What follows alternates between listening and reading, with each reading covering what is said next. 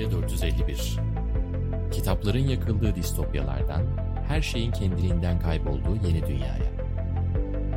Hazırlayanlar Can Öz ve Ümit Alan.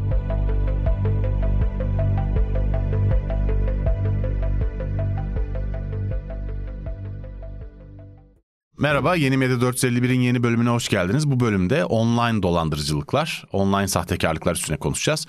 Tabii burada bu konuları konuşurken size hem online dolandırıcılıkların örneklerini vereceğiz. Hem Ümit'in benim dolandırılma hikayelerimizi anlatacağız. Evet. Hem kripto paraya özel olarak bir yer ayıracağız. Bu konudaki alan çok geniş. Yapay zekanın bunu nasıl etkilediğine gireceğiz ve bundan kaçınmak için derleyebildiğimiz, toparlayabildiğimiz yöntemlere dair bir takım öneriler vereceğiz size. Evet arkadaşlar ayrıca başka bir iddia var. Bir ses dolandırıcılığı iddiası. Ee, Can Öz'ün kendi sesini yükseltip benim sesimi kıstığı teknik olarak böyle bir ayarlama yaptığı ile ilgili iddialar var. Bunları da cevaplaması Ama için Can Öz'e id- iddianın döneceğiz. kaynağını vermeden iddia var demek bir dolandırıcılık giriş cümlesi. Şimdi birazdan Eyfel Kulesi'ni Bana geliyor.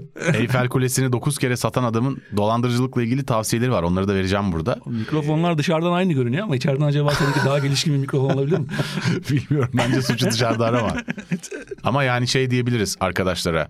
Belli bölümlerde Ümit'in sesini çok yükseltelim bakalım e, izleyiciler nasıl bir reaksiyon verecek. Hayır Evet. öyle bir şey yapmayalım tabii ki şaka yapıyorum. Mikrofonik ses Can Öz tabii ki. Ya daha- hayır burada ama e, sana öyle bir eleştiri geldiyse ses eşitlemede bazı yerlerde problem olabilir ama arkadaşlar çok titiz çalışıyorlar. Şimdi onları da burada şey altına bıraktık. Kö- çok kötü girdim programa ya. Uf. Yok abi çevrimçi dolandırıcılık işte ya. Ses Tamam doğru doğru. Peki.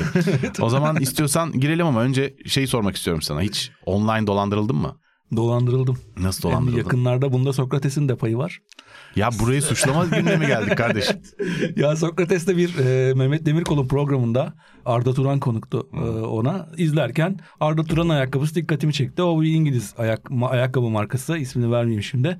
Ve o ayakkabı birkaç sene önce Türkiye'den çekildi operasyonu. E, ben de o ayakkabıyı, e, o, o marka ayakkabıyı sevdiğim için ha, bir tane alayım e, ben de alayım yeniden diye düşündüm. Girdim e, Google'a arattım. Çıktı. Türkçe bir site çıktı. Aa dedim ya geri döndüler ya da yurt dışından gönderme opsiyonu başlamış. Hemen girdim aldım bir ayakkabı. Ee, aslında ödeme aşamasında uyanmam gerekirdi. Çünkü başka bir siteye atıyor tam ödeyeceğim zaman. Yani o ayakkabı sitesini birebir kopyalamış. Yani bütün detaylar var. Fotoğraflar güzel, tasarım güzel. Yani tasarımdan uyanmak mümkün değil. Orada uyanmam lazımdı ama Türkiye'de de var ya öyle e, şirketten ayrı ödeme sistemleri. Yani şey farklı bir ödeme platformundan. Öyle bir şeydir diye düşündüm. Ödedim. Ödedikten 5 dakika sonra bu sitenin adresini aratmak aklıma geldi. En başta yapmam gereken şey. Senin bir adresi var işte o markayı içeriyor falan. Bir arattım şikayet var e, bir sürü şikayet. Dolu. E, şey gönder yani bankalara karşı ben gönderdim demek için de işte gözlük kılıfı, telefon kılıfı, e, ne bileyim e, saçma sapan bir şey, kötü bir güneş gözlüğü falan gönderiyorlarmış. Ayakkabı değil de sadece bankaya şunu söylüyor. Ben bir kargo gönderdim. Bana karşı bir asılsız bir iddia var demek için. Hemen bankayla irtibata geçtim. Provizyon süresinde 24 saat bir provizyon süresi oluyor ya bu kredi kartı ödemelerinin. E, banka dedi ki provizyon süresi bitince tekrar şikayet edin. Ettim. Üç gün sonra parayı iade ettiler. Ama o üç gün içerisinde olmamış olsaydı bu olay muhtemelen Kaybetmiş olacaksın. ayakkabı Hiçbir yerine telefon olmayacaktı. kılıfı. dandik bir telefon kılıfı. Ya şey bunun yapacak. tabii çok örneği var. Yani Evet. burada tabii online Bu dolandırıcılıktan çok bu dolandırıcılık. Yani mesela atıyorum şey alırsın işte hard disk alırsın aslında Çin'den gelen hard disk gelir bir plastiğin içinde bir takım metaller vardır ağırlık olsun diye koyulmuş falan. Aslında böyle online sistemlerde Siteyi kopyalamışlar falan. Evet yani siteleri kopyalayarak falan insanı dolandıran çok var. Tabii bunun dışında artık teknikler o kadar gelişmiş ki yani biz hala Nijeryalı Prens'ten e, gelecek olan 10 milyon doları bekleyen insanlar var aramızda hala ama çok çok gelişmiş teknikler var. Biraz bunları anlatacağız. Ben dolandırıldığımı hatırlamıyorum çok ama çok karşılaştım abi. Yani artık son yıllarda gittikçe artıyor. Burada şeyler var. FTC'deki e, Federal Trade Commission ABD'dekinin bu konuda verdiği raporlar var. 2020, 21, 22. 2022'de verilen rapora göre ortalama bir vatandaşın günde karşılaştığı dolandırılma teşebbüsü 12'ymiş. Yani dünyadaki herkesin günde 12 kere dolandırılmaya çalışıldı ortalama olarak bir dünyadayız biz. 2021 sonu itibariyle yani 2022'de paylaşılan veriler bunlar. Aynı verilere göre ABD'de şikayetçi olunanlar sadece bunlar. Dolandırılma vakaları, online dolandırıcılık vakaları 2020'de 3 milyar dolardan 2021'de 5.8 milyar dolara çıkıyor. 2022'de 8.8 milyar dolara çıkıyor. Tabii ki bunlar şeyleri kapsamıyor bile. Yani Türkiye'deki Todex, Modex gibi oradaki FTX vesaire gibi Evet. çok daha büyük devasa vakaları veya Luna Coin coinleri veya işte bu kripto parada dönen bir takım e, dolandırıcılıkları, hileleri zaten kapsamıyor. Bunlar doğrudan bireylerin şikayetçi olduğu, dolandırıldıklarını iddia ettikleri vakalar. O yüzden bunun çok yaygınlaştığını zaten söyleyebiliriz herhalde. Evet işte 3-4 tane çeşit yani kategoriye toplayabiliriz. Bunu bir tanesi kitlesel erişim için dijital platformlardan yararlanıyorlar. E-postayla, sosyal medyayla ve çevrim içi pazar yerleriyle söylediğim gibi. İkincisi daha gelişmiş teknik manevralar. İşte kötü amaçlı yazılım, fidye yazılımları, web sitesi klonlama ve kripto para dolandırıcılıkları bunlar teknik manevra diye geçiyor. E Bir de e, en önemlisi adam dolandırıcılığın temelinde şu var. İnsan psikolojisinin manipülasyonu. Yani bunu da işte duyguları avlamak, işte şey yapıyorlar, flört aşamaları, aciliyet hisleri yaratmak, aciliyet vermek, işte 24 saat kaldı, işte sınırlı bir teklif falan gibi. Üçüncüsü otorite taklidi yapmak, işte polis gibi, savcı gibi, hakim gibi arayıp da işte terörist, e, terörle ilişkiniz tespit edildi gibi şeyler yapmak. Bu yani şey Evet. e, diyorsun e, nedir o sürekli olarak gelen sizin işte kendi polis savcı yetkili olarak tanıtanlardan gelen mesajlara asla itibar etmeyiniz. FETÖ'yle Mesajı. bağlantınız tespit edildi. Edildi Direkt falan. telefonla. Ya bu tabii bahsettiklerimizin şey kısmı çok enteresan. Bizim geçen bölümde işlediğimiz mikro ödeme sistemlerinde anlattığımız e, mikro ödemelerde insanları para vermeye ikna etmek için yazılımların kullandığı yöntemlere çok benziyor aslında. Evet insan psikolojisini manipüle etmek zaten üzerine Evet. kurulu. Dolandırıcılığın temelinde bu var. Ee, Burada- online veya online olmayan yani gündelik hayatta bu psikolojiyi bir anda şey haline get, hacklemek. Burada şeyi hacklemek. somut olarak söyleyebiliriz. Yani burada bütün bunların temelinde, bütün bu dolandırıcılıkların temelinde aslında bir tane şey yatıyor. Karşısındakinin güvenini kazanıp ona bir şey yaptırmak. Evet. Yani siz kendiniz bir şey yapmadan kimse sizi dolandıramaz. Bununla ilgili e, zaten niye dolandırıldığınızla ilgili örnekleri geriye gittiğinizde çok güzel örnekler var Türkiye'de. Yani bunlardan bir tanesi muhakkak Sülün Osman. Sülün Osman eski 1923'te doğmuş Türk meşhur dolandırıcı. Sülün Osman'ın mesela burada kendi ağzından bir alıntı ile paylaşayım. Burada diyor ki benim dolandırdığım insanlar dolandırıcıydı aslında. Yani bana yaklaşma sebepleri beni dolandırmaktı. 10 tane bilezikle geliyorum adamın kapısının önüne. Akşam vakti kuyumcunun kapısındayız ve dükkan kapalı. Karımın hastalığını anlatıyorum. Acilen bilezikleri bozdurmam gerektiğini, o an nöbetçi eczaneye gidip hastaneden istedikleri ilaçları almamın şart olduğunu söylüyorum falan. Hakiki olsun diye bileziklerin fiyatı 1000 lira diyorum ki 300 liraya ihtiyacım var. Paranın gerisi umurumda değil. Yeter ki karım ameliyat masasında kalmasın. Adam sabah kuyumcuya gelip bilezikleri 1000 liraya bozdurabileceğini ve birkaç saat içinde havadan 700 lira kazanabileceğini düşünüyor. O sırada benim adamım ortaya çıkıyor ve o da almak istiyor bilezikleri. Telaşlanan adam aynı senin söylediğin gibi zaman baskısı yaratılıyor burada. Aciliyet. Telaşlanan adam kazanç imkanı kaybolacak diye 300 lirayı verip alıyor bilezikleri. Ben de kayboluyorum ortalıktan. Adam ertesi sabah kuyumcuya gidip bileziklerin sahte olduğunu öğrenince dolandırıldım diye karakola gidiyor.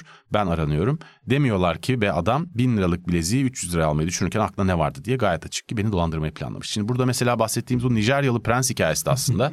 Aynı e, şey. şimdi buna kananların da aslında niyetinin farklı olduğunu düşünmeyiz herhalde. Bu arada Nijeryalı şey de prens niye sana 10 milyon dolar göndersin durup dururken? 300 liraya bilezikler alan adam da aslında e, Türk ceza yasasına göre suç işliyor. Bunun ismi de gabin aşırı yararlanma. Hmm. Hukukta bunun da maddesi var. Yani onun zor durumundan istifade ediyor o anda. Yani istifade ettiğini düşünüyor. 1000 liraya satacağı şeyi 300 liraya alıyor.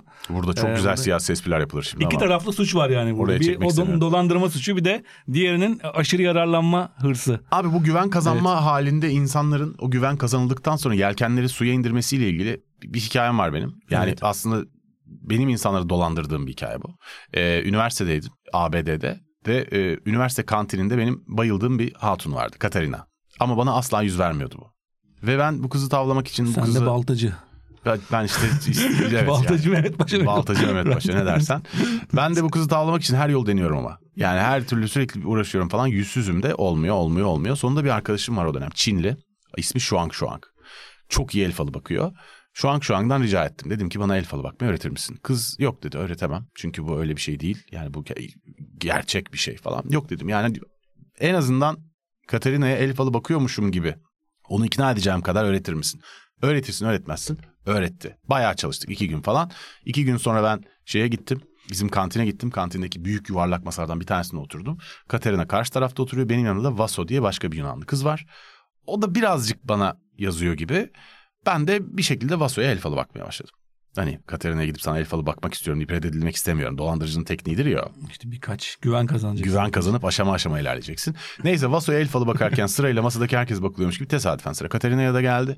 Katerina'ya da el falı baktım. Bir şeyler olur gibi oldu o gün. Ertesi gün kıçıma tekme vuruldu. Ben çok daha kötü oldum. Ama hikayenin önemli kısmı bu değil. Önemli kısmı şu. Boston'da İstanbullu can olmamın da etkisi var. Yani Ohio'lu Jonathan olsam kimsenin o kadar sağlayacağını zannetmiyorum. El falı baktığıma da adım çıktı.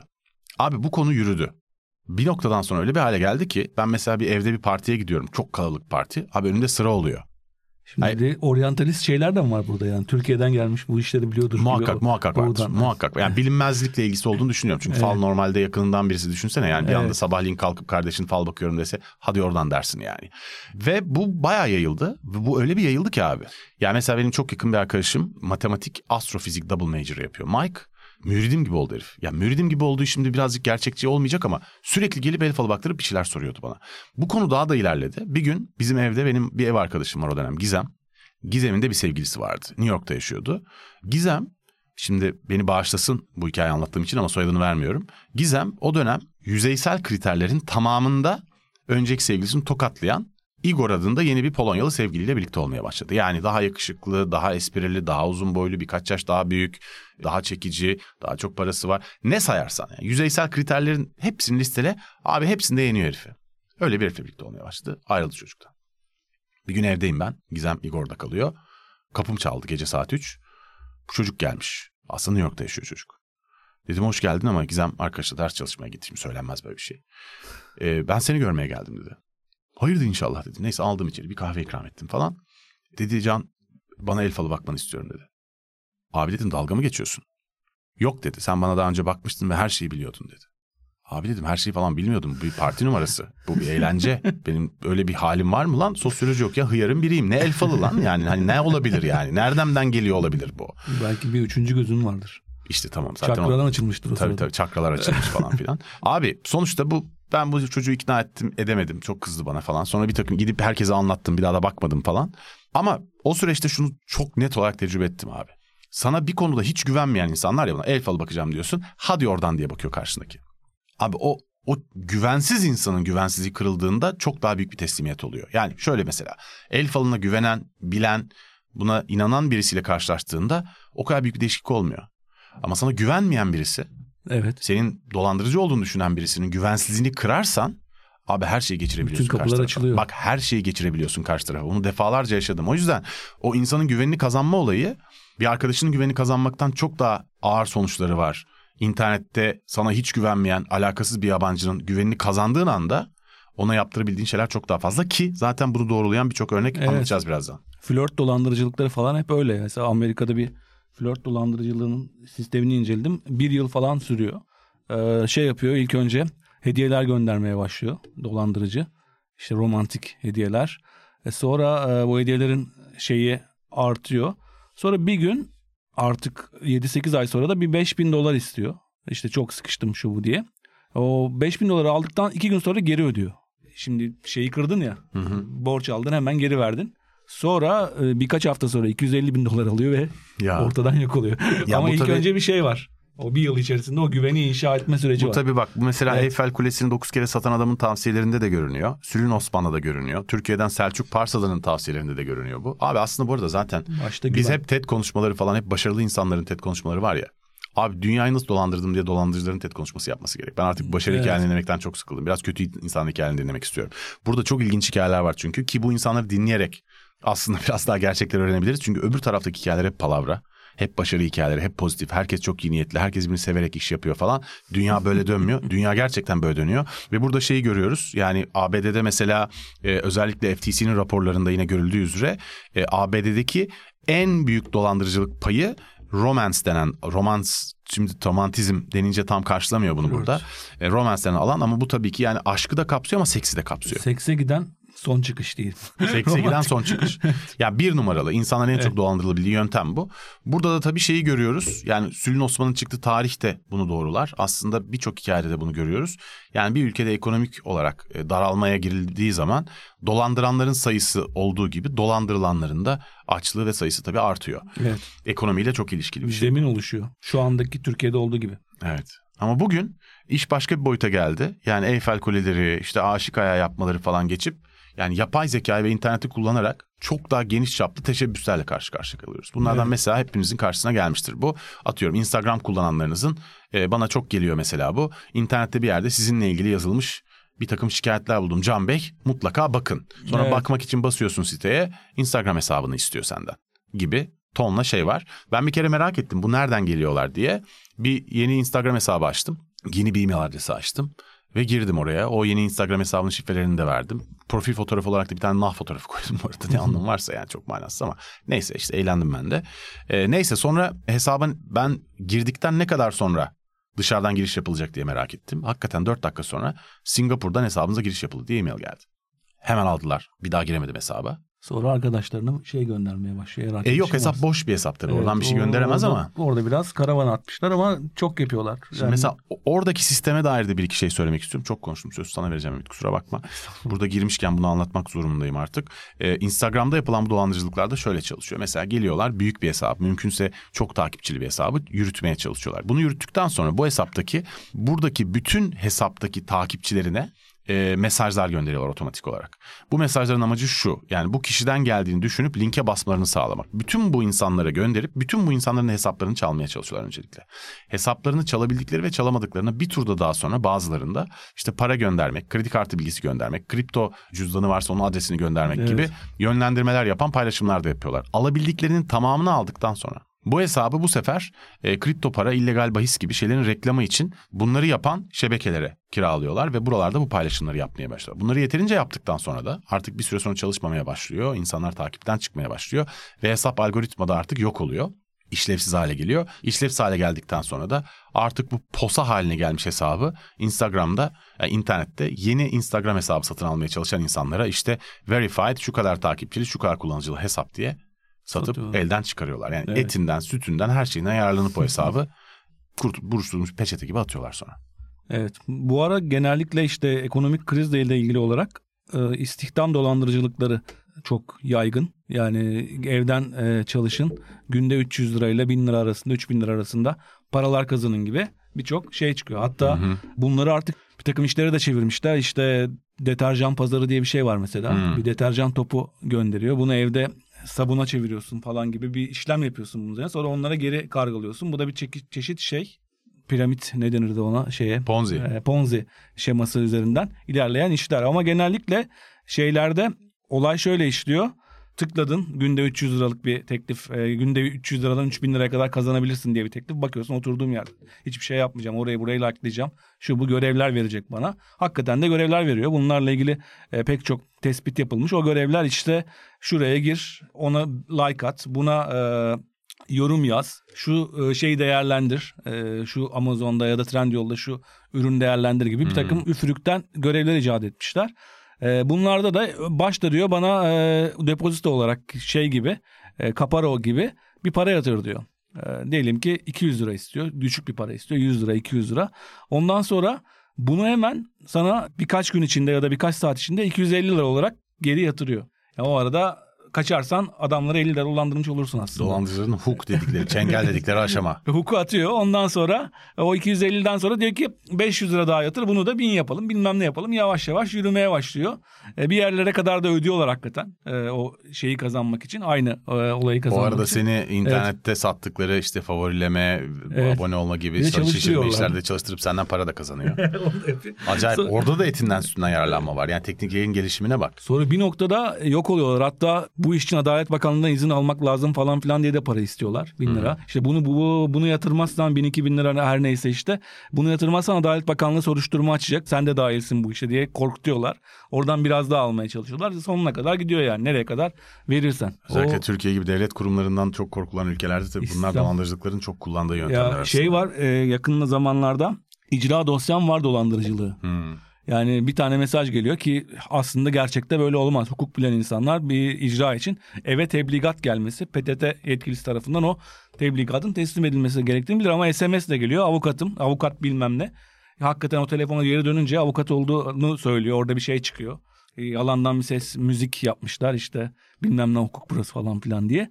Ben aradım çünkü bunların bir tanesini birkaç ay evvel şey yapmak için yani ne nasıl şey diye bir yere kadar götürdüm ama şey en sonunda bir yerde para istiyor işte dosyaya bakmak için. Orada kestim. Ee, ama oraya kadar hakikaten bir icra dosyası var diyor. Bunu buna kanmayabilirsin bu şey ama şu bunun şunu şu an şöyle bir yöntemini icat etmişler. Kargoda şirketlerinde kuryelerle anlaşıyorlar bazı kuryelerle. Kuryelerden şeyleri alıyorlar. Gönderilip de teslim edilemeyen paketlerin ve o insanların telefon ve isim Ya bu listesini. inanılmaz bir şey ya. Ee, Nasıl alıyorlar abi kargoda teslim edilemeyen şeylerin listesini? Kuryede var onlar. Yani Ha, kurye kuryeden onları alıyor. topluyor. Kurye iç- içeriye bir tane kurye sokmuş ya da kurye, mevcut Anladım. bir kuryeyi kullanıyor e, şeyde. O bilgileri almak için. adresine bir şekilde ulaşamamış kargoların listesini alıyor. Evet. Sonra sen ne icra dosyam var benim ben icralık bir şey yapmadım ki diye arayınca şu şahette bir alışveriş yapmışsın. Bu alışveriş evine teslim edilmeye çalışılmış edilememiş. Ama ondan sonra e, bu geri de gitmemiş. Geri gitmediği için oradan senin borcun doğmuş. Senin diye. hayatında normalde bilinemeyecek gerçek bir bilgi üstünden gerçek gibi görünen bir icra En, en tehlikelisi bu şu anda da hep böyle işliyor genellikle sistem. Çünkü bu kimlik numaraları Türk vatandaşlarının bilgileri sızdı diye bir şey var ya. Evet. E-Devlet'ten ya da nereden Ay kaç kere olduysa. sızdı canım biliyoruz Evet, biz zaten internetten gidip iki kuruşa satın alabilirsin sen. Alışveriş sitelerinden bile sızdı yani birçok şeyden. tabii, o tabii, tabii. Yemek- Defalarca sızdı Yemek yani. sitelerinden şuradan buradan. Bir de TC kimlik Evet. öyle bir şey ki arayıp şifre değiştirir gibi değiştiremiyorsun yani geçmiş olsun. O onları söylüyor, ikna ediyor. Gerçek bir bilgi olunca iç, içer- içerisinde hakikaten diyorsun ha bana ben bir şey almıştım. Ne bileyim bir hoparlör almıştım. O geri gitmişti. Geri gittiğini sanıyordum. Ama gitmemiş. Burada zaten dolandırıcılarla aslında ödeme sistemlerinin yürütüldüğü yerler arasında amansız bir savaş var işte özellikle bankalarda bu işte Evet. 3D Secure sisteminin gelmesi vesaire veya çifte onaylamaların gelmesi de biraz bundan kaynaklanıyor zaten. Ama bunun tabii yetişemediği kadar hızlı gelişiyor işler. Bunların içinde son dönemde yapay zekanın payı da yüksek. Yani senin az önce Harbi. anlattığın sistemde de aslında yapay zeka kullanılıyor. Evet. Ee, yani burada işte Malezya'dan, Endonezya'dan gelen WhatsApp mesajlarıyla tetiklenen süreçler bunlar çünkü ve bu girdiğin sistemlerde sana oralarda bir takım işte görevler veren sistemlerin hepsi yapay zeka aslında. Ve o onların yazdıkları şeyler senin için senin dilinde yazılır hale getiriliyor. Her kullanıcı için her kullanıcı girdiğinde onun dilinde yazılıyor mesajlar. Telegram hesaplarında falan. Ve bunların hepsi yapay zeka ile yapılıyor ve orada bir dünya dönüyor. Yeterince izlediğin zaman, takip ettiğin zaman orada gerçek insanmış gibi o Telegram grubunda yazanların hemen hemen Evet. hepsinin yapay zekalar olduğunu, senin gibi 3-4 tane işte hedefin avın orada e, şey gibi, hedef gibi, kuş gibi, e, hedef kuşu gibi aman avlanan kuş gibi hiç konuşamadım Allah kahretmesin. Çevrilip döndürüldüğünü görüyorsun. Şimdi bu bu sistemler tabii yine e, hala tespit edilebilir. Eninde sonunda tanımadığın birisi tuhaf bir Türkçeyle sana WhatsApp'tan mesaj atıyor. Şimdi bundan çok daha gelişmiş sistemler geliyor. Aslında burada en tehlikelisi hep diyoruz ya işte güven kazanmak. Yani senin annenin kızlık soyadını bilmekten tut. işte senin bir kargonun gitmediğini bilmek üzerinden güven kazanıyorlar. Şimdi bu güven kazanma işi bilgiden daha güçlü bir şeyle desteklenir hale geliyor. Sesle, ileride de görüntüyle. Yani şu an mesela yine ABD'de yaygınlaşan şeylerden bir tanesi sahte sesle fidye istemek. Deepfake. Evet yani Evet. şunu yapıyorlar. İşte senin e, telefon numaranı öğrenip sosyal medyandan belki Facebook'undan bir yerden e, senin yakının birisini öğreniyorlar. Ve seni arayıp mesela anneni adını soyadını sesini öğreniyorlar bir Facebook videosundan görüntüyü alıp. Evet. Bu sesi e, yapay zeka ile kaydediyorlar sisteme ve sana telefon edip telefonda da caller spoofing diye bir şey var. Yani seni aslında bildiğin bir numaradan arıyormuş gibi arıyorlar. Mesela annenin numarasını arıyorlar seni. Senin telefonda anne yazıyor. Evet. Açıyorsun. Annenin sesi geliyor.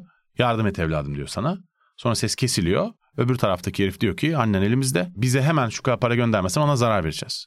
Annenin sesini de duymuş oluyorsun bu arada. Annenin sesini de duymuş oluyorsun. Evet. Annen o sesle sana yardım et evladım diyor. Sen artık onun öyle olduğunu anlar mısın, anlamaz mısın? O riski göze alır mısın? Evet. İşte bundan faydalanıyorlar. Bu gittikçe yaygınlaşmaya başlamış. Şimdi bu daha başlangıç. Evet. Yani yapay zeka ile yapılabilecek olan şeyler insanların taklit edilmesiyle beraber insanların bilgilerinin çok daha ikna edici olarak onlara gönderilmesi. İşte bu bahsettiğimiz mesela Nijeryalı Prens dediğimiz hikaye. Ee, sana gelecek olan e-mail Nijeryalı Prens olmayacak bir süre sonra. O fax döneminde bile varmış yani. Nijerya Abi Prens. dolandırıcılık bu işte dedik ya Eiffel Kulesi'ni satmış adamlar. Zaten dolandırıcılık insanlık kadar eski bir şey. Aslında hep Evet. derler ya işte fahişelik en eski meslek. Muhtemelen dolandırıcılık aslında en Hatta eski meslek. Darwin evrimin de dolandırıcılık üzerinden ilerlediğini söylüyor. Öyle mi? Hayvanların birbirlerini avlanmamak için birbirlerini kandırmalarını Hmm. da bir çeşit dolandırıcılık olarak hissediyor. Yani aslında doğamızda var o şey. Var değil mi? Ve do- do- doğal olarak yani sonuçta hayatta kalmak için yalan söylemen gerekiyorsa o zaman yalan söylüyorsun zaten. Ee, a- ama eninde sonunda bu iş çok daha ileri bir seviyeye geliyor. Yani biz hep şeyi konuşuyoruz işte atıyorum bu gelen mesajlar işte kendini savcı, polis vesaire gibi tanıtıp sizden özel bilgilerinizi isteyenlere itibar etmeyiniz diyor ya. Evet. Şimdi insanlara bunu yavaş yavaş öğretebiliyorsun. Yine de telefonu açtığında evladınız FETÖ'den yargılanıyor deyip para isteyen, kendi polis diye tanıtan adamlara para veren yet- büyükler olmasına rağmen azalıyor bunlar. Öğretebiliyorsun bunu öğretemezsin. Bazılarını evet. Bunu öğretemezsin. Çünkü bu bahsettiğimiz şey sana sesle, görüntüyle ve telefonla gerçeği birebir taklit edebilecek ve hiçbir yerde olamayacak bilgilere ulaşarak seni dolandırmaya çalışacak sistemlere doğru gidiyoruz. Evet. Yani o yüzden dünyanın şu anki çağını aslında bundan sonrasında kıyaslayabileceğimizi zannetmiyorum. Hep bu şeyden örnek verebiliriz. Yani dünyadaki hani büyük değişimlerden sonra büyük kaoslar ve büyük savaşlar olmuştur. Yani muhtemelen ateşin icadından sonra da oldu bu ama onun yayılması tabii bugüne kıyasla çok daha yavaş olduğu için karşılaştıramıyoruz o kadar. Ama özellikle işte petrolün ve e, combustion sistemlerinin yani elektro e, petrollü Evet. benzinli araçların kullanılmaya başlanmasının işte televizyonun keşfi, radyonun keşfi, antibiyotiğin keşfi, daha sonra şeyin keşfi, e, uzay yolculuklarının keşfi, aya inmenin keşfi, ardından tabii ki internet ve sosyal medya. Bunların hepsi aslında ardından bir takım kaoslar ve dünyada çok büyük değişiklikler getirmişler. Savaşlar getirmişler, yokluklar getirmişler, birçok şeyin tekrardan düzenlenmesini getirmişler. Dünya bunlara adapte olmuş ama bu hep uzun sürmüş. 20 sene sürmüş, 10 sene sürmüş, bazen daha uzun sürmüş. E şimdi bu yapay zekada yani bütün bu dolandırıcılıklarla beraber bizim dünyamızı baştan sona değiştiren çok ağır bir buluş, çok büyük bir buluş, çok büyük bir keşif. O yüzden buna böyle kolay kolay hazırlanabileceğimizi zannetmiyorum ben açıkçası. Yeni bir eğitim süreci gerektiriyor kuşkusuz. Yani ana okul öncesinden itibaren. Çünkü e, mesela bu şey söylediğin ses dolandırıcılığıyla ilgili tavsiye sanırım Wired ya da Wired ya da Vox'ta okumuştum. Tavsiye şu her ailenin bir şeyi olması lazım. Güvenli sözü, güvenli cümle kalıbı. Yani seni e, annenin sesinden aradı ama o şifreli cümleyi kullanacak ki sen o zaman onun gerçekten o olduğuna inanacaksın. Yani her aile şey yapsın diyorlar. Her Mesela aile Jimmy Floyd Hasselbank mesela. Jimmy Floyd Hasselbank ya da o ailenin şeysi. Geçenlerde bir arkadaşım hesabı ele geçirildi Instagram'da. Sürekli işte banka dekontları atıyor. İşte senin paranı da şöyle yapalım falan filan. Bankacı bir de bu arkadaşım. Onun bankacı olduğunu da biliyor. Hesabı ele geçirilen arkadaşın. Ve onun üzerinden bir takım şeyler satmaya çalışıyor işte şey. Paranı şöyle yapayım, paranı böyle yapayım, e, şu kadar ver, şu kadar yapayım diye teklifler geldi. Ben anladım hemen. Ona söyledim evet uğraşıyorum geri almaya falan dedi. Sonra bir gün arkadaşımdan geri aldım diye mesaj geldi. Ee, abi geri aldım mesajı şeyi artık falan diye. Ben yine dedim ki üniversiteden arkadaşımdı bu. Dedim ki abi e, bana sadece üniversite yıllarından ikimizin bilebileceği bir şey söyle. O da e, kampüse giden otobüs seferlerini saydı tek tek. 32 vardı, 45 vardı, bilmem ne vardı. Hatta tamam, şey olmuş dedi. Bunu bilmesine imkan yok. Yani bunun gibi her ailenin de daha önceden daha sonra olabilecek dolandırıcılıklara karşı, sese karşı yani evlat çocuğunuz arayabilir yani. Baba beni kaçırdılar diyebilir. Ama çocuğunuzun sesi taklit ediyor. Yani bizim e, artık yani sadece cüzdanımızı ve evimizin kapısını değil arkadaşlıklarımızı da tanışıklıklarımızı da şifreye ve güvenliğe tabi tutmamız gerektiği bir dünyaya giriyoruz. Kesinlikle. Bu çok distopik bir dünya aslında. Bu sadece Evet. dolandırılmayalımdan ibaret değil. Aslında çok daha fazla insanların yüksek güvensizlikle yaşadığı, içine kapandığı bir dünyaya doğru gidiyoruz demek. Buradan İnanılmaz bir giderken şey. şeye girelim biraz? E, kripto paralara. Girelim. Ondan önce şeyi söyleyeyim. Bir araştırma. Biz hep yaşlıların daha kolay dolandırılacağını yani bu online adapte olamamış ya da şey öncesi. internet öncesini görmüş insanların düşünüyoruz ama Deloitte'in yaptığı Amerika'da bir araştırma e, Z kuşağı Amerikalıların çevrim içi bir dolandırıcıya yakalanma olasılığının Boomer kuşağına göre 3 kat daha fazla olduğunu ve e, bugüne kadar hesabına saldırılanların da 2 kat daha fazla olduğunu söylüyor. Ya Z Yani kuşağı, zaten çok yazık, çok ya- şanssız yaşlılardan daha çok dolandırılmışlar yani 2 kat 3 Abi kat. öyle. Çünkü Z kuşağı maalesef hep başkalarını suçlamaya koşullandırılmış bir kuşak. Evet. Ee, kendine sorumluluk aramayan bir kuşak yaygın olarak ve bu çok şanssız bir kuşak haline getiriyor onları. Yani e, böyle koşullandılar ama. Yani bu bireysel olarak bir şey diyemeyiz çünkü yaygın olarak böyle bu.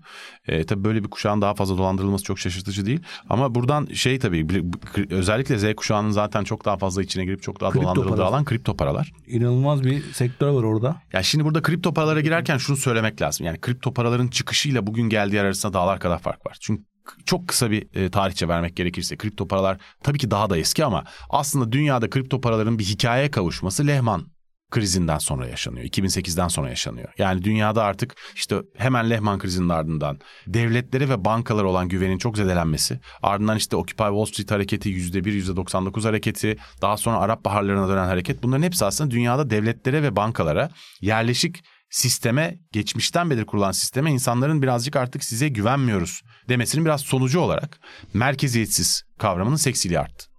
Yani sizle alakası yok demek aslında. Bu paraları batıran, biz dolandıranlarla alakası yok. Dolandırılmayacağımız bir yeni dünya e, üzerinden çıktı. Merkeziyetsiz ve bir para birimi olma iddiası. Ve merkeziyetinin de hiçbir güvencesi olmayan demek aynı zamanda. Tabii öyle Evet. demek ama diğer tarafında güvencesi olmadığı için en azından güzel bir meydan okumaydı bu. Evet. Ve, ve şeydi bir para birimi olma iddiasındaydı. Yani kripto bir yatırım aracı olmak değil bir para birimi olmak iddiasındaydı. Sizin bankalarınıza ihtiyacımız yok lakasıt. Sizin para birimlerinize ihtiyacımız yoktu aslında. Yoksa bankalara ihtiyacımız yok ne demek yani kripto paranın parasını nereye koyacaksın? Ama bir para birimi olamadı kripto. Yani tabii ki para birimi gibi e, trade edildiği, ticaretinin yapıldığı bir yer var ama kripto artık dönüp dolaşıp birçok dolandırıcılıktan da geçtikten sonra artık bir yatırım aracı.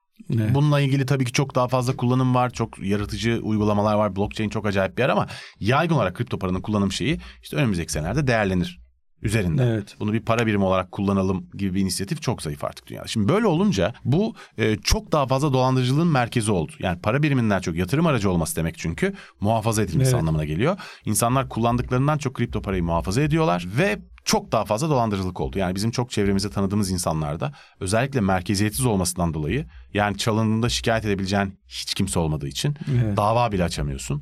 Polisi de arayamıyorsun. Ve bunun e, atıyorum Binance'se veya bir başka yerse Coinbase'se bile oradan bile gidip hesabını geri alamıyorsun. Böyle olduğu için çok cazip bir dolandırıcılık bu dolandırıcılar için. Çünkü kimse Evet. hiçbir şey yapamıyor. Sen orada milyar dolar çalabilirsin.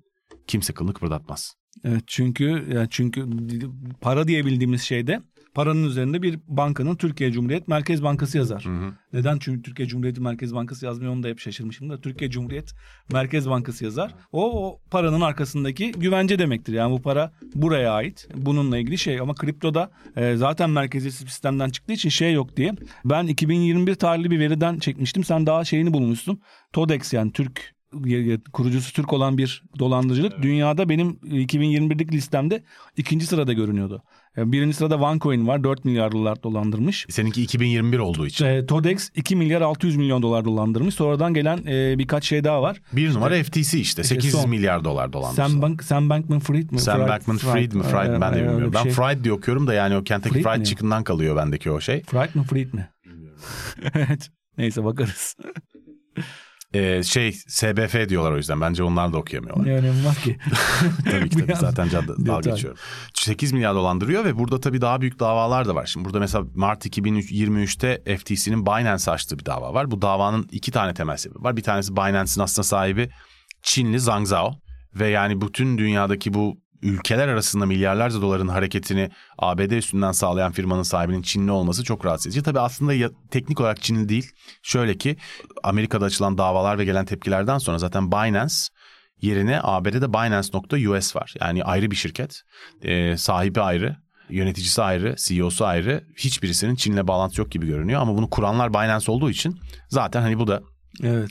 Hani o kadar dolandırıcılık kokan bir süreç ki bu. Ee, zaten bunu yemiyor kimse. Ama diğer konu esas mesele bu merkeziyetsizliğin tabii bir takım e, devletleri tedirgin eden sonuçları var. Bunların en önemlisi zaten ülkeler arası takip edilmesi zor, engellenilmesi neredeyse imkansız milyarlarca dolarlık para transferleri. Kara para. Kripto paralar aklama, üzerinden. Kara para Yani aklama. kara para aklama da olabilir veyahut da başka müdahaleler de olabilir. Yani dünya ekonomisinde bir takım taşların yerini oynatmak için kara para olmasına Evet. gerek yok. Bir anda bir ülkenin borsasına çok hızlı para sokarsanız o ülkenin borsasında değişikliklere yol açabilirsiniz. Çok Evet. kolay oynanan oyunlar bunlar artık. Hele Türkiye gibi artık orta boylu e, borsalara sahip ülkelerde çok daha kolay zaten. Biz her gün yaşıyoruz. Dolayısıyla bunu kontrol altına almak istiyorlar. Tabii bu da yani artık devletleri de karşısına alan bu sistemlerde olduğu için haliyle zaten kripto paraları kriminalize etmeye niyetli devletler de olduğu için bu biraz da yumurta tavuk haline geliyor. Çünkü böyle olduğu için birçok insan buradan kaçarken kalanlar da bu hikayeye ikna olduklarından daha kabul eder hale geliyorlar. Buradaki dolandırıcılıkları, hileleri, hurdaları falan. O yüzden kripto para da yavaş yavaş hakikaten bu ekonomi dünyasının Mad Max olmaya doğru gidiyor gibi görünüyor. Kripto para dosyasını kapattık mı o zaman? Yani e, Evet. kripto para dosyasında tabii yapılan dolandırıcılıkların burada bende çeşit çeşit listesi var. Çok kısa bir anlatayım. Yani kripto para kullanan çünkü sonuçta buradan para kazanmaya çalışanlara bir lafımız yok. Hele bugünün dünyasında zaten hiç yok. O yüzden bu tür e, sizin başınıza gelebilecek kripto para üzerinden sizi dolandırmaya çalışabilecek şeylerin yöntemlerine kısaca hızlı bir iki örnek vereyim. Sosyal medyadan herhangi bilginize ulaşabilmeye çalışan insanları zaten söylememize gerek yok. Size sizin kimlik ve sosyal medya bilgilerinizi alıp özellikle Türkiye gibi ülkelerde çok daha fazla alabildikleri için o bilgilerden sizi ikna etmeye çalışan çok fazla şeyle karşılaşacaksınız. Daha önemlisi çok karşılaşılan şeylerden bir tanesi ünlü birinin hesabı veya benzer bir hesabı çalıp oradan size biraz önce bahsettiğimiz gibi işte hediye, sürpriz, fırsat vesaire havası yaratıp hızlı ödül almanız için size bir takım sizin kripto bilgilerinizi istiyorlar. ve Aciliyet baskısı. aciliyet baskısı ve e, burada birinci. sizin e, kripto para göndermeniz veya kripto para almanız için hızlıca sizden kripto hesabınızla ilgili Evet. bilgi istiyorlar. Şeyi söylemiyorum. Zaten bütün alanlarda ortak olan e-mail'ler ve e, milyonlara gönderilen phishing'leri söylemiyorum. Şantaj çok kullanılan bir yöntem. Yani ciddi fiili gerçek hayatta şantaj silah dayamak gibi yöntemler de çok var burada. Ama online yapılan şantajlar da çok var. Trojanlar var bilgisayarlarınızı kilitleyip sizden para istemek gibi yöntemler üzerinden sizin e, kripto para göndermeniz ve kripto para hesabınız bilgisini alma yöntemleri, yöntemleri var. İş olanakları yatırım fırsatları bunlar çok var.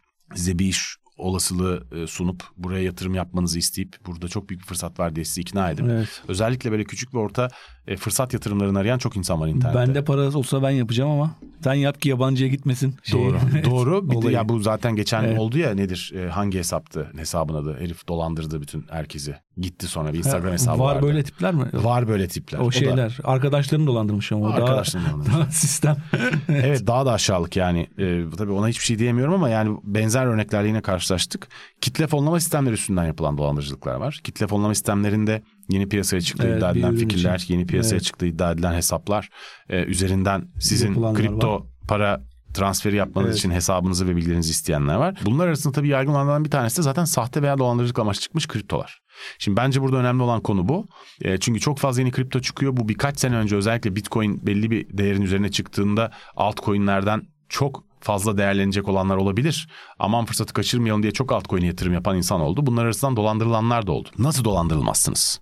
Eğer altcoin alıyorsanız veya bir herhangi bir coin veya bir kripto para birimine yatırım yapıyorsanız nasıl dolandırılmazsınız? Mutlaka white paper okuyun. Yani bunu birçok kişi biliyordur zaten ama hala dolandırılanlar olduğuna göre bilmeyenler var. White paper onun bütün protokollerini, işte bütün yapısını, formüllerini anlatan aslında onun yanında mutlaka bulunan doküman. Her zaman vardır. Yoksa zaten white paper'ı zaten girmezsiniz o Yok. işe. Zaten o bir kripto para olarak geçerlilik kazanamaz çünkü. Bir kere aceleye gelmişse white paper onu hissettiriyorsa zaten bu kırmızı alarm demek. Hiç şüphe yok. Forex'te de aynı şekilde. Forex'te şeye bakmak gerekiyor. E-Devlet'ten yani o Forex gerçekten Karşılığı var mı diye. karşılığı var mı diye devletten diyor. Forex yatırım dolandırıcılığı da çok fazla. Çok yatırım fazla. dolandırıcılıkları içerisinde. Çok fazla. Şeye bakın mutlaka bu dokümanlarda white paper'da bu projenin kurucu üyeleri isim isim verilir. Yani eğer hiç kimsenin ismi, hiç kimsenin ismi adı soyadı verilmiyorsa zaten bu da kırmızı alarm. İsimler verildiğinde o isimleri bir kısa bir araştırmaya tabi tutmak da iyi bir yöntem burada. Bunun dışında bir de tabii şeyler. Eğer kendi başarı formüllerini yeterince açıklamıyorsa kripto para veya coin anlatmıyorsa tarif etmiyorsa e, bu da kırmızı alarmdır. Yani sizin Evet. için gerçekten ikna edici bir fikir olduğunu ve iyi çalışılmış olduğunu görmeniz lazım. Yoksa zaten sakın düşünmeyin deniyor. Evet. Şimdi o zaman bu kriptodan sonra artık söyleyeceğimiz daha şeylerde özellikle bu flört olayında çok ilginç örnekler var. Flörtü biraz önce geçtik ama Türkiye'de yaşanmış, yaşanan en sık yaşanan örneklerden birini anlatayım. Şimdi bir tane hesaplar alıyorlar. Böyle genç kızlar üzerine hesaplar.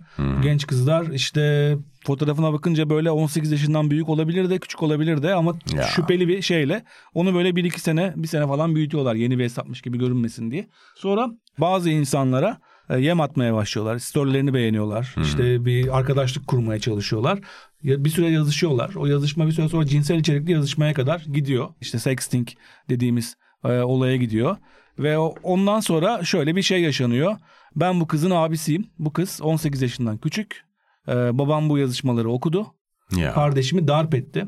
Biz bunu e, aile arasında kapatmak istiyoruz bu olayı büyümeden şey yapmadan. Ama bu e, siz de 18 yaşından küçük birisiyle bu şekilde yazıştığınız için sizin de e, hukuki sorumluluğunuz var. Siz bu hastane masraflarını ödeyin. Bu işi kapatalım diyorlar. Hmm. Ve birçok kişi de bu çok utanç verici bir şey olduğu için ve bu ortaya çıktığında olabilecek bir şeyden korktuğu için buna düşüyor e, şeyler. Özellikle bu cinsel konuda bir takım zaaflarından yararlanmaya müsait insanlar. Bu çok yapılmış Türkiye'de. Çok yaygın bir şey. E, Türkiye'de son zamanlarda bu biraz önce e, deterjan olayından bahsettim. Det sana top gönderiyor deterjan topu. Bunu e, şey haline işleyip bir küçük bir işlem yapıyorsun. O bir e, ürün haline geliyor. Onu ver 3 katına geri alalım diye. Bunu da bir yere kadar götürmüşler. Sonra polis falan basmış bürolarını. Son dönemlerde görülen e, ya rastlanmaması gerekenlerden bir tanesi de çorap paketleme şeysi. O Sana diyor ki bizim bir çorap fabrikamız var ama çorapları paketlemek çok zahmetli. Bununla ilgili makineler de o kadar kolay kurulmuyor. Biz sana bir koli çorap göndereceğiz. Sen bunları paketleyeceksin usulüne göre elinle. Sonra sana sürekli göndermeye devam edeceğiz. Evde e, oturduğun yerden çorap. Ama çorabı sana göndereceğim için diyor bana bir şey yatırman lazım. Kapora yatırman lazım. O kaparayı yatırıyorsun. Ondan sonra şeyden gidiyor. Bu tarz şeyler var hep. Ama şey çok yaygınlaşmış ya bu. Ee, sana para kazandırayım, çalış. E şey yap. geçenlerde ortaya çıktı Evet. işte Fatih Terim'di bir takım futbolculardı falan Yani işte bir banka müdürü üzerinden. şeyse. E bir de banka Evet. müdürü bunu yapıyor burada yani. E, Banka müdürü nasıl güvenmeyeceksin? Yani ama bir taraftan da sana çantayla para getir diyor. Nasıl güveneceksin aynı zamanda? Getiriyor ama veriyor bir yere kadar da. İyice güven kazandıktan Evet, sonra evet. Ama yani kayıt dışı bir işlem yaptırıyorsa birisi. Abi bu işler hep böyle ya. Bu bu ya bütün şeyden çıkmayacaksın herhalde. Kayıtlı sistemden çıkmamaya ya en klasik laftır ya. Sonuçta bir yerde bedava peynir varsa altında kapan vardır abi. Yani o peynir kimin yakınında duruyor fark etmiyor işte. Bu hikayeler zaten hepsi zaten dolandırılanların hepsi bir güven noktasından dolayı dolandırılmış. Evet. Zaten yani hep öyle. Yani ya bir banka müdürü olduğu için dolandırılmış, ya senin annenin sesiyle seni aradığı için dolandırılmış, ya gerçekten aciliyetten dolayı inanmaktan başka çaren olmadığına ikna olduğun için dolandırılmış. Zaten Selçuk Parsalı'nın e, şeyi var. Hayır, açıklaması var. Bir insanı dolandırmak istiyorsanız ya güven ya da korku vermelisiniz diyor. İki, iki. İkisinden birisi işte. Yani ya endişeyle aceleyle dolandıracaksın ya da çok yüksek güvenle dolandıracaksın. Ya benim gibi işte kız tavlamak için fal bakıyor ayağı yapacaksın Evet. sonuçta. Yahut da gerçekten o parayı ödemezse başına bir şey gelme olasılığından, endişesinden onu kurtarmak için. Yani şantaj aslında. Evet. E Şimdi dolayısıyla nasıl güvenmeyeceksin? Abi güvenmeyeceksin. Yani bu bu çağ bu artık. Yani biz hep geçen yüzyıl üzerinden düşünüyoruz. Güven, aile, dostluk, çevre ilişkilerini Evet. hep buradan düşünüyoruz ve nasıl olacak diyoruz. Abi başka çare yok. Artık öyle bir çağa giriyoruz ki işte bu kapıda girişte Kaan Kural'la konuşmuştuk sevgili Kaan Evet, Kural'la. önce. Endüstri 4.0 üstüne. Endüstri 4.0 aslında bütün insanları dünyadaki bütün sistemlerden dışlamanın yolu. Evet. Yani insansız nasıl çalışır dünya? Hani tamamen yapay bir dünyaya nasıl döndürürüz? Arıyoruz İnsansız aslında. dolandırıcılık. Ya dü- dünya bu artık dünya insanı tamamen dışlayan, insanı bir veriye indirgeyen bir yere doğru gidiyor ve bütün bu sistemler üstünden dolandırıcılıkların da çok daha kurumsal, çok daha geniş, çok daha yaygın olacağı bir noktaya gidiyoruz. Dolayısıyla bunun eğitimi yani savcıya mavcıya güvenmeyin değil. Bunun eğitimi şu abi. Yeni çağda biz bugün bunu anlattığımız için bir şey değişmeyecek. Ama kanaatimce dünyanın varacağı yer bu. Önümüzdeki 10 sene içinde hiç kimsenin hiç kimseye hiçbir zaman güvenmediği bir dünya. Evet. Yoksa dolandırılacaksın abi. İnanılmaz bir şey ya. Yani babana bile güvenme dedikleri. Çünkü babanın sesini duyuyorsun. Karşında telefonda. değilse Evet. güvenme evet. Evet. İşte bu Türkiye'de pek rast- rastlandı mı bunu? Ben Türkiye'de rastlamadım ama Amerika'da şu da yaygınlaşmış. Bilet dolandırıcılığı, konser bileti. Ee, konser de sınırlı bir süre için şey olur ya. Konsere iki gün kaldı. Dünyaca ünlü birisi geliyor. E sen bilet bulamadın. Yana yakıla gidip gitmek istiyorsun çünkü bir daha gelmeyecek mesela. Yani e, ya da görme olasılığın çok düşük. E, bir anda o biletlerin e, artık QR kod diye bilet diye bir de. Evet. O QR kodların sahtelerini üretip sana paylaşma dolandırıcılığı çok artmış. Konser bilet taleplerinin de artışıyla birlikte buna da çok dikkat etmek gerekiyor.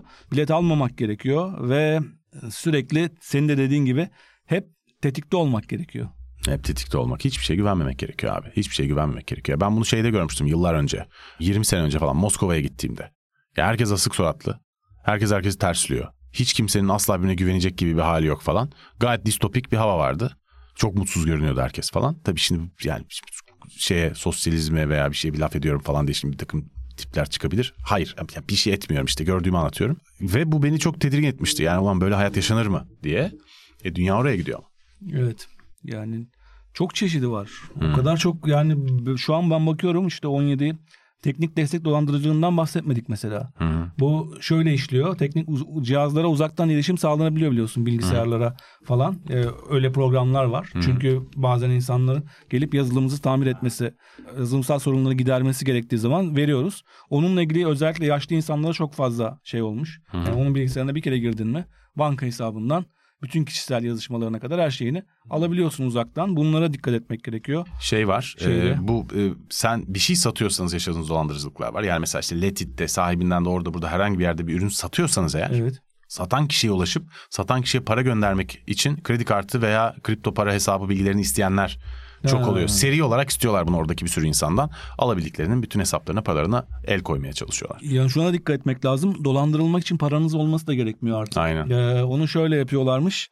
Özellikle e, daha çok emeklilere karşı kullanılan bir sistem bu. Ee, Bu programı dinleyen emekliler varsa ya da annesini babasını uyarmak isteyenler varsa mutlaka söylememiz lazım. Arıyor diyor ki bir, bir takım bilgileri sayıyor. Senin şeyden kredi masraflarını kredi kartı yıllık masrafını iade edeceğiz. E, Böyle bir kanun çıktı. E, Bakanlık bizi zorluyor. E, O yüzden sana para göndereceğiz diyor. Yani şey e, senin buradan sigorta masrafından kredi masrafından alacağın para var diyor. E, söyle ne, yapmam lazım diyor. İşte şimdi ben sana bir kod göndereceğim.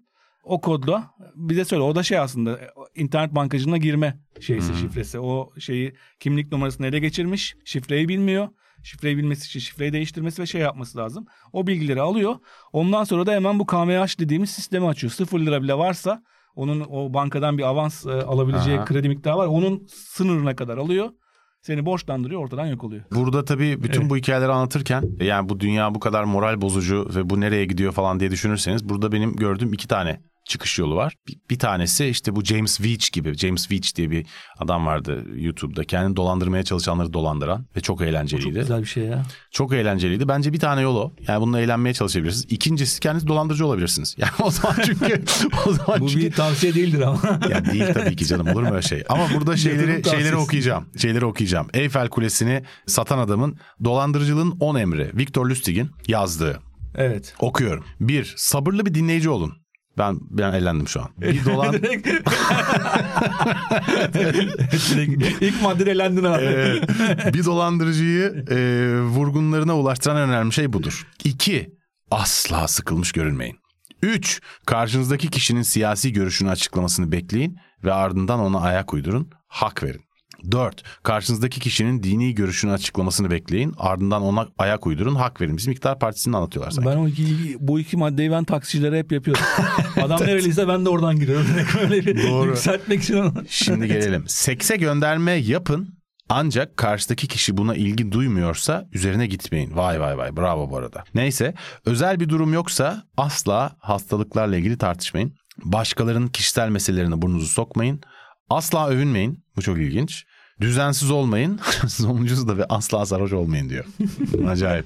Yani yapman gerekenler değil ama yapmaktan kaçınman gerekenleri listelemiş. Aa, Şey bir kere şimdi, şimdi aklıma geldi.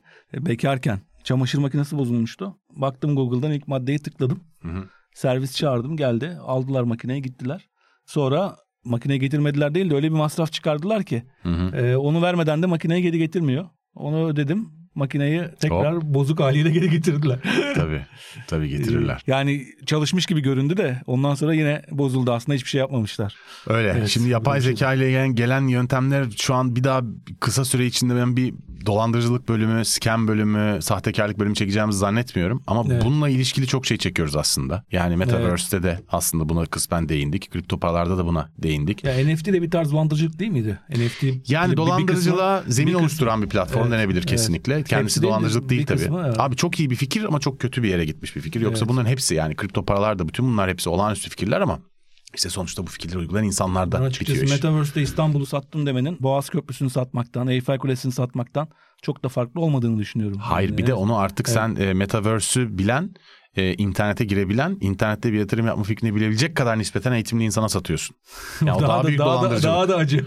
Tabii ya köyden gelen adama köprüyü satmakla aynı şey değil. Evet. Yani bir kısmen İngilizce biliyor falan olman lazım vesaire. Çok daha başarılı bir dolandırıcılık bence o. Dolayısıyla yani bir daha böyle bir bölüme gireceğimizi zannetmiyorum. Çünkü bu hepimizin bildiği üzere şimdi belli başlı konuların üzerinden geçtik. Sonsuza kadar var olacak. Hep yeni yöntemler gelişecek. Bir sistem, bir konu bu.